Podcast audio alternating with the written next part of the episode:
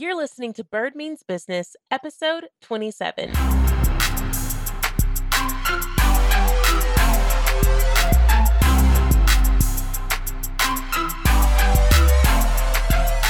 Hello, hello. Welcome to the Bird Means Business podcast. I am so happy that you are here.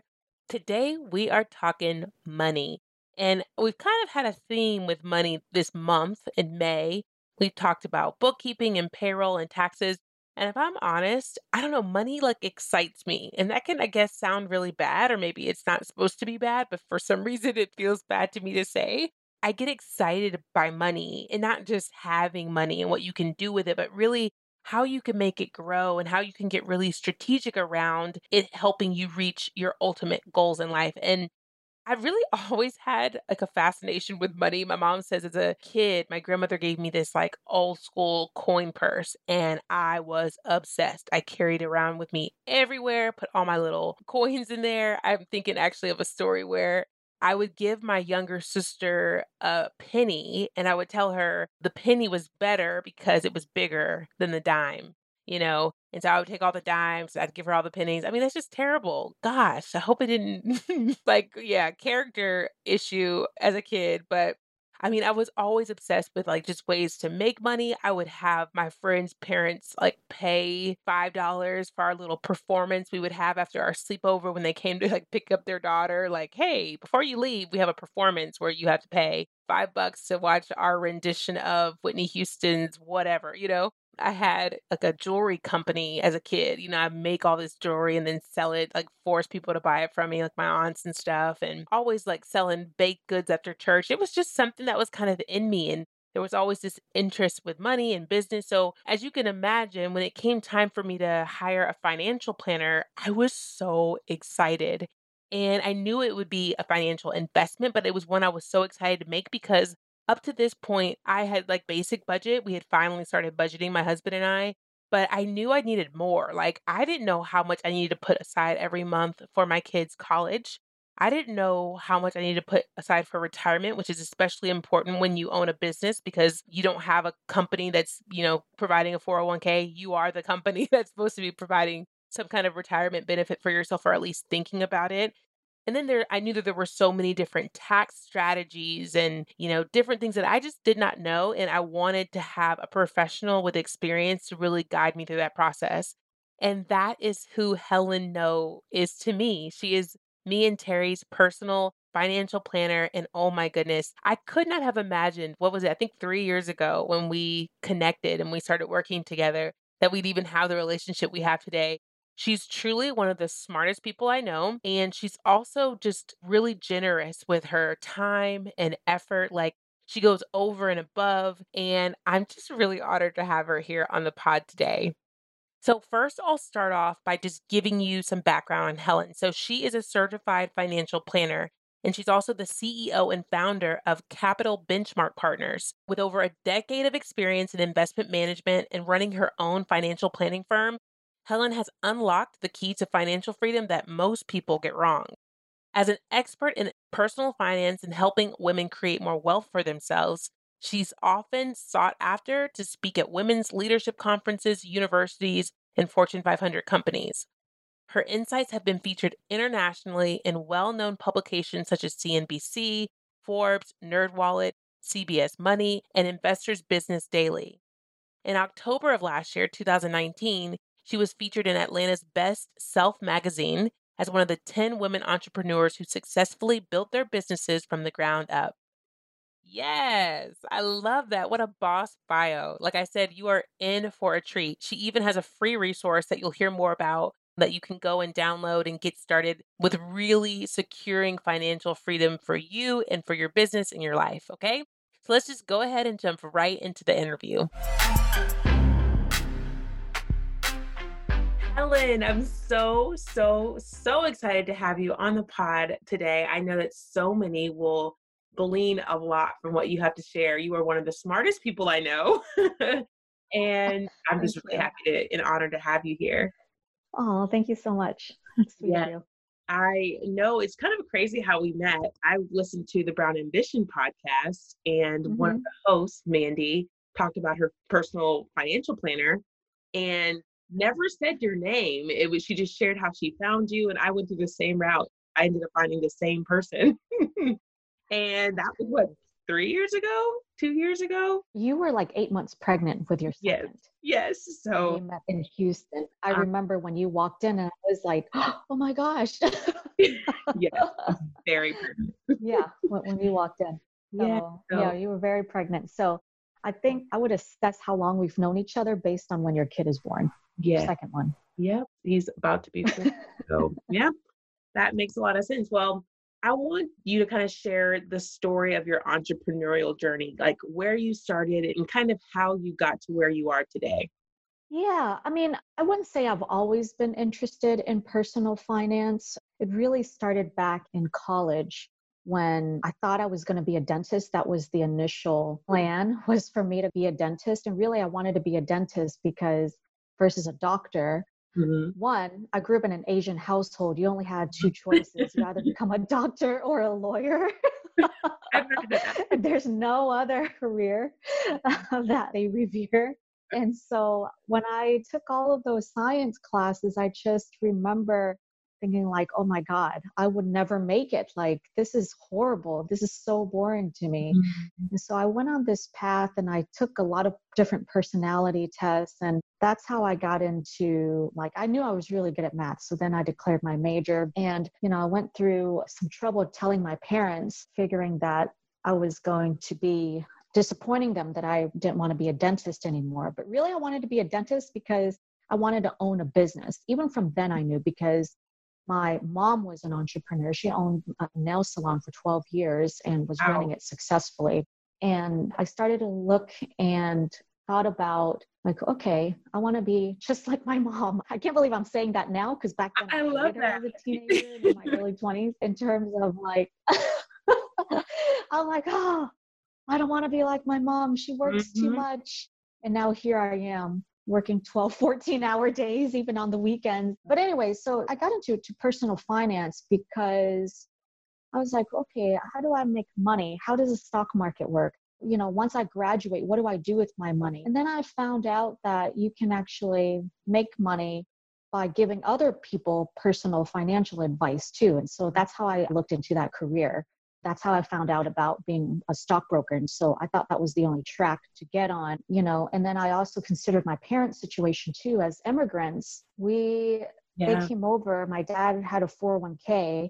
And then when 08 hit, he pulled everything out because he thought, oh, well, I don't want to lose any more of my money. And they didn't really understand it at the time. But, you know, just being able to help my parents out, like, there's no such thing as financial planning or hiring a financial consultant in Vietnam, mm. which is mm. where I came from. Mm-hmm. You know, in our household, it's like cash is king. You hoard as much as possible. mm-hmm. and that's it. There's no such thing as retirement. You just work until basically you die and hope that your kids will take care of you. That's like the typical Asian household financial plan with the older generation, obviously. Yeah. So that was really the driver of why I got into personal finance was to be able to help my parents out on a personal level, but also, you know, I want to educate myself and how can I make it into a career of educating others with their personal money and planning so they can become wealthy and be stable, unlike my parents, where my siblings and I are having to step in to take care of them financially, you know? So I take it very personally. So that's really my backdrop. So I started out as a stockbroker. I did that for five or six years. And then I decided to open up my own independent financial planning practice in 2013. Okay. Because I wanted to work with more women. Mm. In our industry, there's only like 10% women who are financial planners, and there's like even fewer minority women. Mm-hmm. And so I saw that there's an advantage there to work with and specialize with that group, especially for those who are like also solo entrepreneurs as well. So that's how I got to where I am today. And I wanted wow. more autonomy. I wanted to control who I worked with.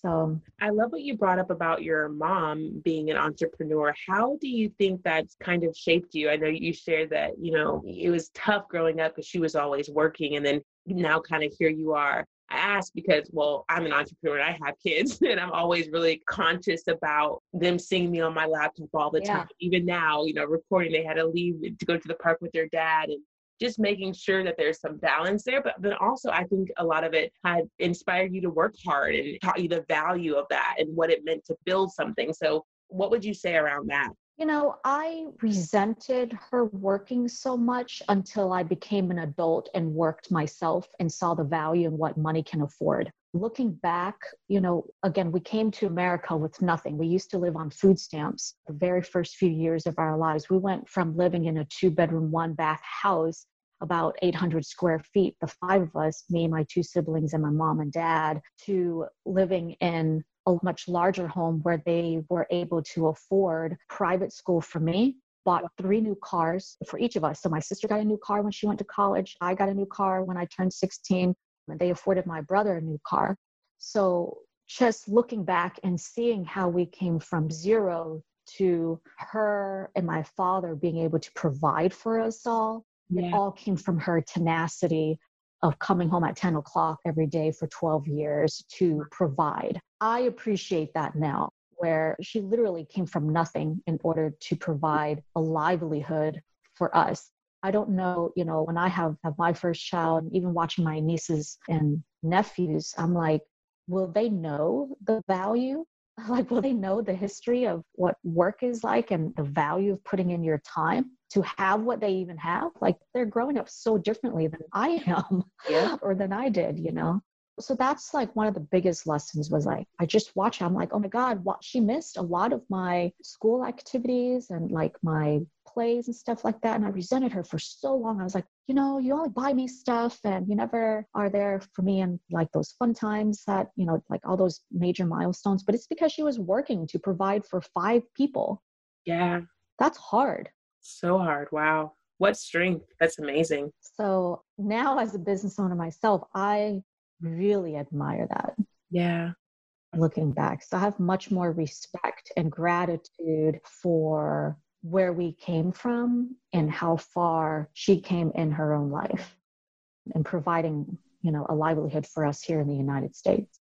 Yes, that's an incredible story, Helen. I love that. So you work with ah. money, with people's money. And you see a lot of different scenarios and situations, I imagine. yeah. What is one of the biggest mistakes that you see when it comes to people managing their money, be it personal finances or business finances? What do you see as like are some common mistakes? Common mistakes consistently so usually people come to me thinking that they have a money problem but they really have a habit or an organizational problem with mm-hmm. the systems in which they manage their personal finances or their business finances. And I hear the statement often, oh, I'm really bad with money, or oh, I'm a bad spender.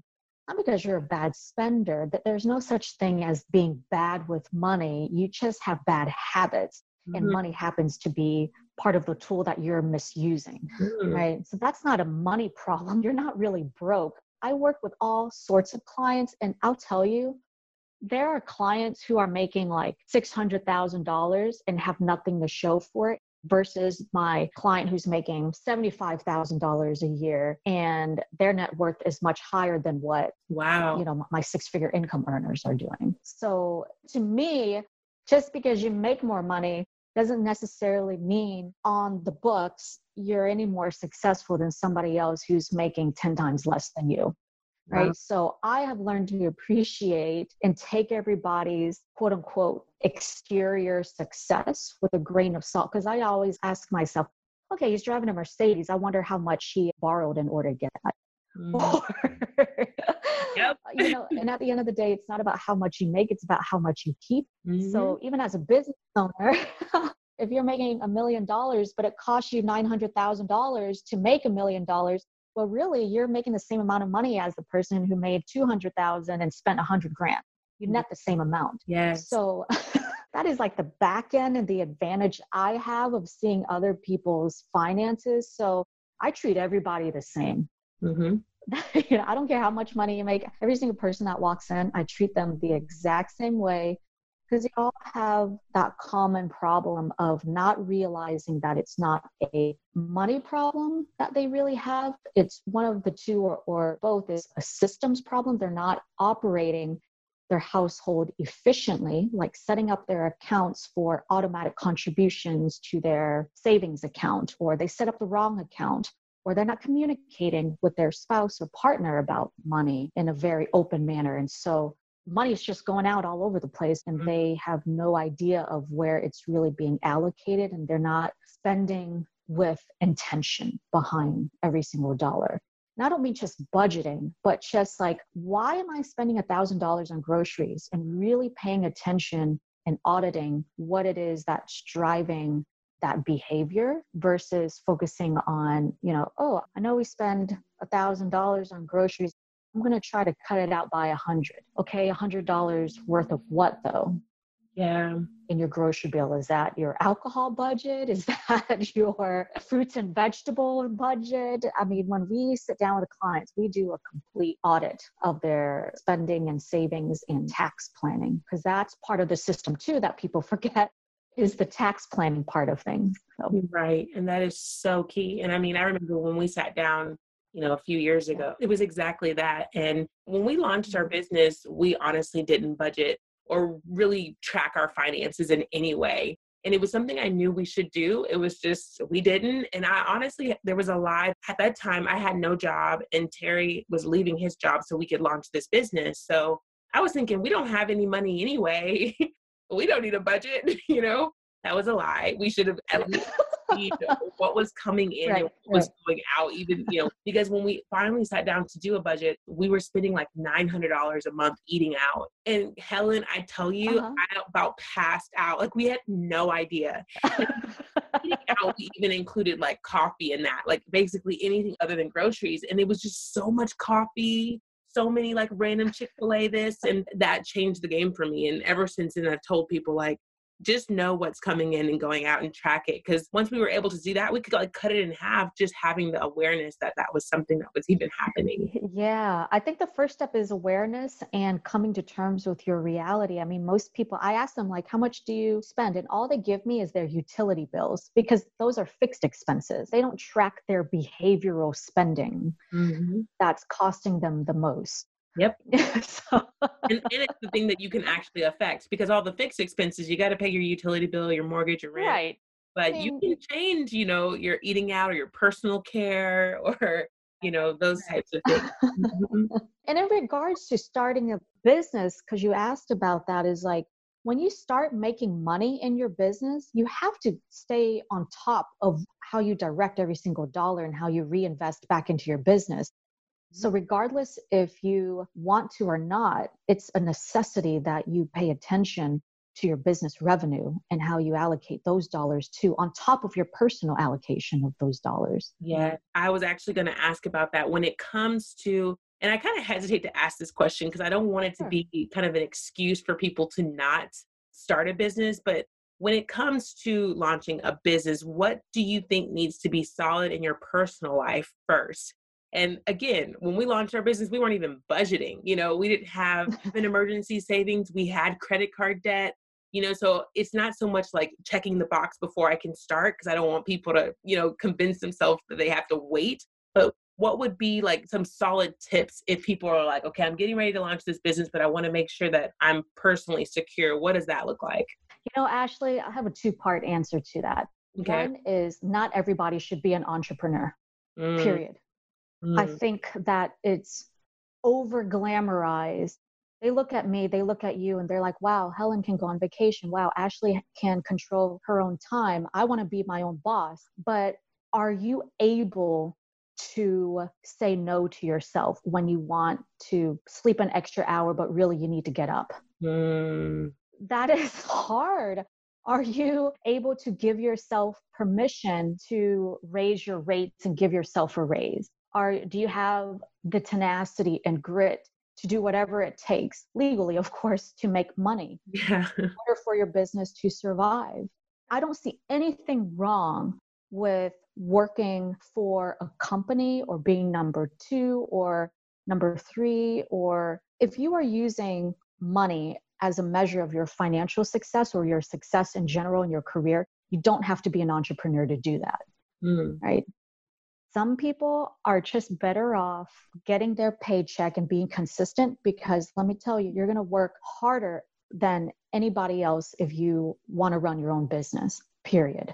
I really don't believe in that whole four hour work week right. thing. You know, like you got to put your time in and you have to understand what compromise is like. You can't live your nine to five life as a business owner. It doesn't translate over like that.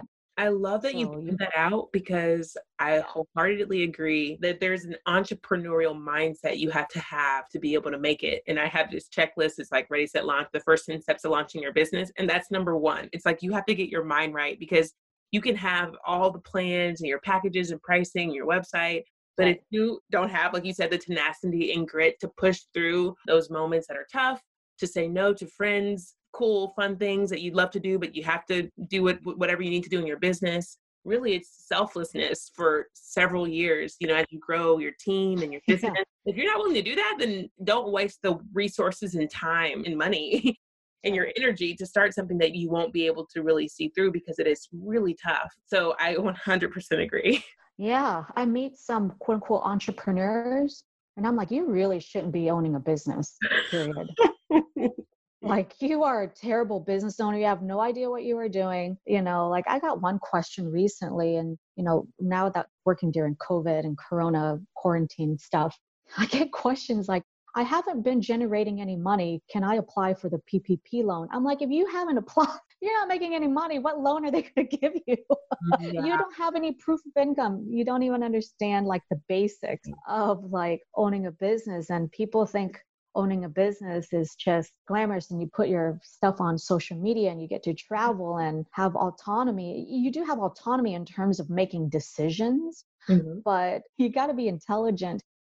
You know, owning a business is about creating economic opportunity, not just for yourself, but for the people who you are serving and mm-hmm. eventually be able to provide jobs for people too. And mm-hmm. that requires making money like do you understand that that you have to make money in order to survive so i don't think everybody has that mindset of when they come in yeah they just spend spend spend on technology or whatever else instead of worrying about the acquisition of clients and it's not just about raising capital and venture money that doesn't prove any cash flow Right? right? That just proves that you're a good salesperson who sold an idea and somebody gave you money, but nobody's still buying your product at the end of the day.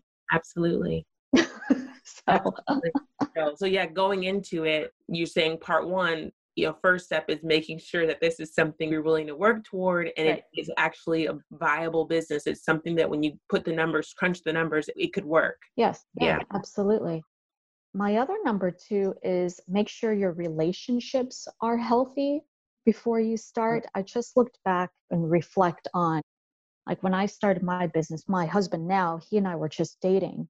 And had I been in a horrible relationship and I just, you know, being in business for myself for the last seven years, I'm like, thank God I have somebody who's supportive during mm. this entire journey. Because if I didn't, it would have made the experience so much worse. Yeah. Terry, your spouse, he's very supportive. He built you a whole studio on your birthday. yes. Oh gosh, he's done so much. He is great with names. He's come up with the names for everything, and he's just super positive and encouraging. I mean, right now he has the boys while I'm, you know, while I'm doing this, and we have to do a lot of that tag teaming. I right. 100% that the relationships, and not even just like a spouse or partner, but even your friends. I know that whenever yeah. we launched the league, I had friends that were my friends from like literally kids, four years old, who just went MIA and they weren't supported. They didn't come to the launch party. They were, you know, really? getting all this drama. And it was very strange and honestly really tough because they were my friends my whole life. And I started to, like, why wouldn't you want to support me? I've supported you. And it took years to kind of get over that. But basically, what I realized was that not everyone is in your life forever. There's some people are in your life for seasons, and some people can't go to the next level, your, your next level. And you have to be okay with that. And it doesn't have to mean that you have to resent them or have beef, because I'm not about that. But it means that you have to say, okay, well, that was great. It was a beautiful season, a beautiful friendship, but like they're not going to be able to go with me to the next level. Yeah. So relationships are huge. Oh, huge. Like, you know, my friends who are working in corporate, they couldn't understand my new lifestyle. You know, they were doubting me. Wow. Like, oh, what are you doing? Even my parents, my mom's like, you left your 401k and health insurance and uh-huh. your comfortable salary back to start from zero and you're moving back in with us? Are you crazy? I mean that those are like crucial conversations and relationships. That's what I'm talking about. Like not everybody is made out to be an entrepreneur. If you can't get through those conversations, it's hard because you are going to feel lonely yep. and then you're going to start doubting yourself. So yep. having good healthy personal relationships as well as professional ones who push you to that next level and make you feel as though you can sustain and be in business for yourself mm-hmm. those are the people you should be surrounding yourself with from the get-go gosh i cannot agree more that's so so important such a good thing to bring up you already have imposter syndrome as a right. you know entrepreneur so you don't need people telling you, What? Are you sure you can do that? I don't know. Yeah. You just need to go back to, you know, because you're already having to deal with it. So, yeah, who you surround yourself with is so key. When you go back and you think about like Helen in 2013 when you were doing all of this, what is like the one piece of advice that you would give yourself? Like if you knew then what you know now, what would be the one thing you would tell yourself kind of going into launching your business, moving from corporate, all of that?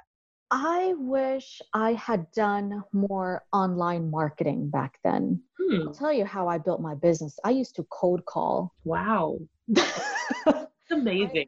I, I, dialed 300 numbers a day and I tried to get at least 10 appointments and close out the day. I didn't have any money to count. So all I could do is count how many people I talked to in a day, right?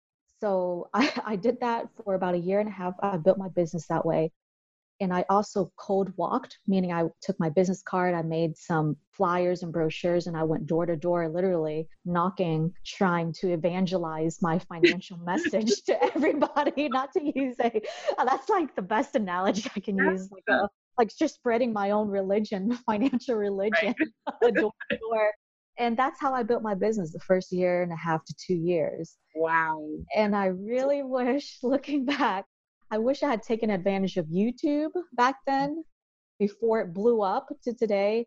I wish I had taken advantage of Facebook mm. back then and blogging too, which is a huge thing for SEO purposes. You know, I really didn't start online marketing until about maybe four years ago.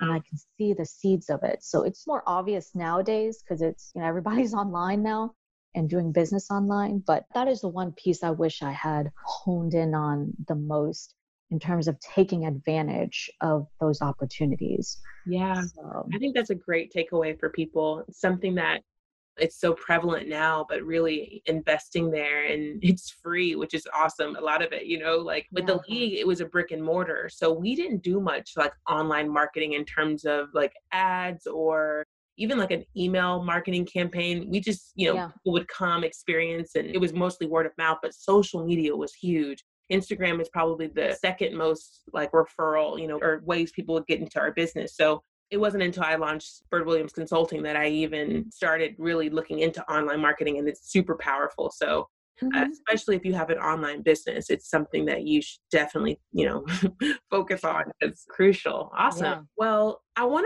to understand a little bit about how you help entrepreneurs navigate their personal and business financials like while they're running a business with what you do yeah so we specialize in retirement planning and investment management so on the business side of things we coordinate a lot with our client CPAs to set up retirement plans for them. And a lot of people don't understand that we help them open up their 401ks. But first, we do the personal planning side for the business owner mm-hmm. and determining, okay, you need to put away X dollar amount, but we're going to take advantage of you owning a business and create a retirement plan for your business so you get the tax deduction and save for your personal retirement at the same time.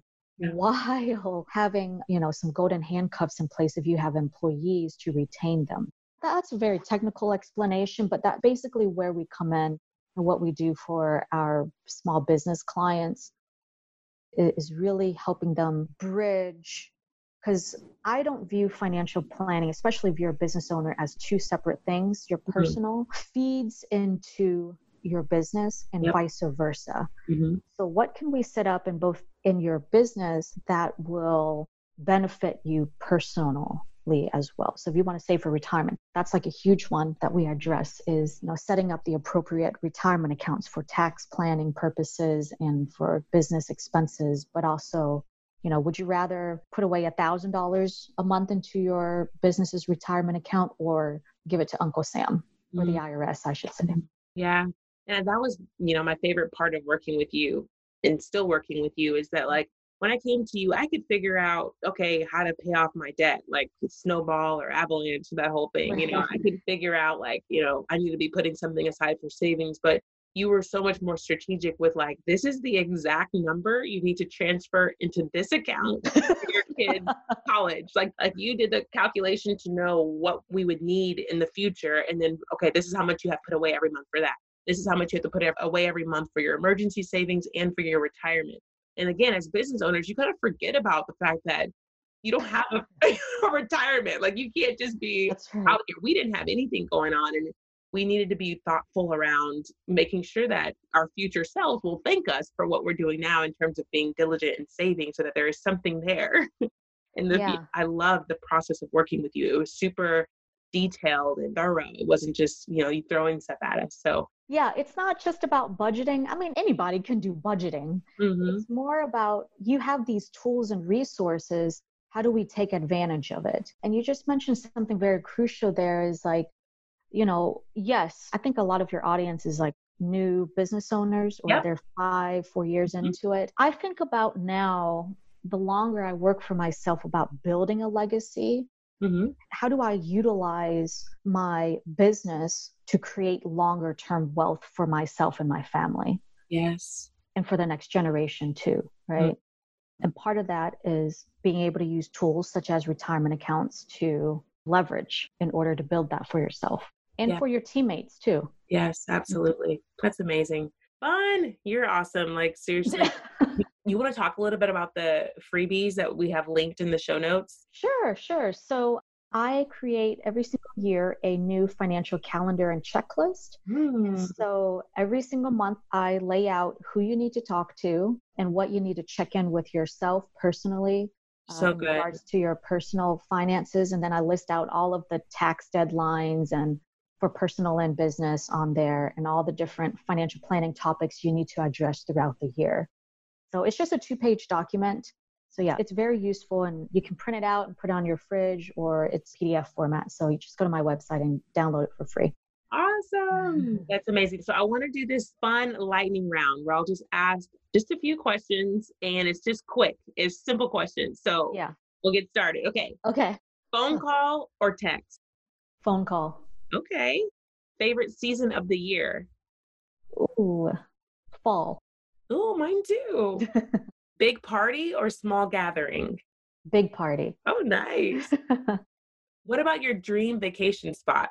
oh, I love hiking. So I would go back to Alberta, Canada. Ooh, you know, recently we went to Sedona and it was amazing. Yes. So beautiful. and last one, I think I might know the answer ocean or mountain? Mountains. Yep. awesome. How did you know? Well, I just kind of gave you a You said hint. hiking. I didn't know you liked hiking. Terry, oh gosh, we should take a couples trip because he's all about it. We went to Sedona. I mean, my body was, I had never hiked that much. It was a lot of fun. That was super beautiful. If you love hiking, you should definitely go to Canada on the mm-hmm. west side, like near Vancouver and Whistler and all that. Oh my God, it is magnificent. He's been out there. Vancouver is like his favorite city in the world. So we'll definitely have to check it out. I will have to check it out. Yeah, you should definitely go. Okay, so this is the question that I ask every single guest that I have on the podcast. Uh-huh. And it's just, what is the one thing that you can do this week to bring you closer to the best version of yourself? And I ask that because I'm all about keeping things as practical as possible. We know we talk about these kind of high level goals that we have, you know, in our personal or business life. And I just want folks to hear from you, someone who they may aspire to be. It's just like, what does it look like practically? Something that you do you're going to do this week to bring you closer to like one of those future goals or like the best version of yourself This is what I did last year when I started to get really stressed was I audited my list of clientele Hmm. and I let go of almost a dozen clients Wow. But what I would recommend you do today is look through your book of business and rate them, not just from, okay, they might be a good revenue generating client, but they're a pain in the butt to work mm-hmm. with. Mm-hmm. They are life sucking versus life giving. And so I did it in a very quantitative manner of like, what is my quality of life? Like, am I excited to pick up the phone every time I need to call this person or every time their email comes through? Do I shake and I'm like, oh my God, I put it in my reply later inbox? Mm-hmm. Or am I excited to call them immediately? And that's what I did last year. I just went through my entire list. I did a complete audit, how much we made from them, whether or not they are life giving or life sucking. like Marie Kondo, your client list, basically. Yes, Marie Kondo, your client list. And let me tell you, after I did it, I wrote a letter, you know, and we graduated them. Mm, that's a good way to do it. yeah, we graduated those clients. We still left the door open, but we graduated them because there was really, we were not servicing them in the capacity that I think we should have. And it was just taking away from my work, like the quality of my work, how I showed up to work. Because mm-hmm. I was always afraid, oh my God, I have this meeting today. I don't want to talk to this person. i am sure you've had that. I think we all have. yeah. One of my early clients, when we sat down, that was one of the first things that we kind of discovered was like, he had to let go of some clients and it was hard and it took a while, but it was the right thing. So that is wonderful advice. I'm so glad that you brought that up. Super duper practical too. Yeah. So awesome. just make a list, rank them from one to 10 in each category from a quantitative and qualitative standpoint, mm-hmm. and let them go if they don't meet your average that you're trying to hit. I love it. I love that you made it too. of course, you did math major. Of course. of course, you have to. well, this was so great. Thank you, Helen. You are just such a gem. And I'm so, so, so honored and happy to have had you on the Bird Means Business podcast. Thank you so much for having me. Oh, one more question. How oh. can people connect with you online? What is the best way that they can connect with you and learn more and engage with you? Sure. You can follow me on Instagram at Meet Helen Ngo. My last name is spelled N G O. And I think, Ashley, you're, you're going to include that in the link yep. or show notes. But you can go to my financial planning website, capitalbenchmarkpartners.com. And all of my materials are on there. We have a pretty active blog on there, you know, broken down into different sections. Check it out and get my free checklist and that financial calendar for the year while you're there. Yes. So. Amazing. Love it. Thank you so much, Helen. I really appreciate your time. Thanks, Ashley. Woo. Helen kept it all the way real. You know what? It's really one of my favorite things about her. She is straight to the point and all about results. She's like, we ain't got time for all the fluff. Let me tell you what it's really like. Y'all, there are so many gems in this episode. There's some real hard truths for entrepreneurs, but I promise you will be more equipped if you know what to expect going into it and how to really prepare yourself as you navigate this journey. So I hope you took some really, really good notes. Make sure that you click on the link in the show notes to download her free financial checklist and calendar. Y'all, this is a great first step to like really taking control of your finances. And like she said, it's not that you're bad with money, perhaps, it's just that you don't have a system around it. And y'all know I always say your systems will save you. Again, if you're looking for a financial planner, look no further. Helen is your girl. She's super professional, and her and her team are so knowledgeable and just great to work with. Alrighty, that's all for this week. Thank you so much for following us on Spotify, for subscribing on Apple Podcasts so that you don't miss any episodes, and also for telling your entrepreneur friends about Bird Means Business. Talk to you next week.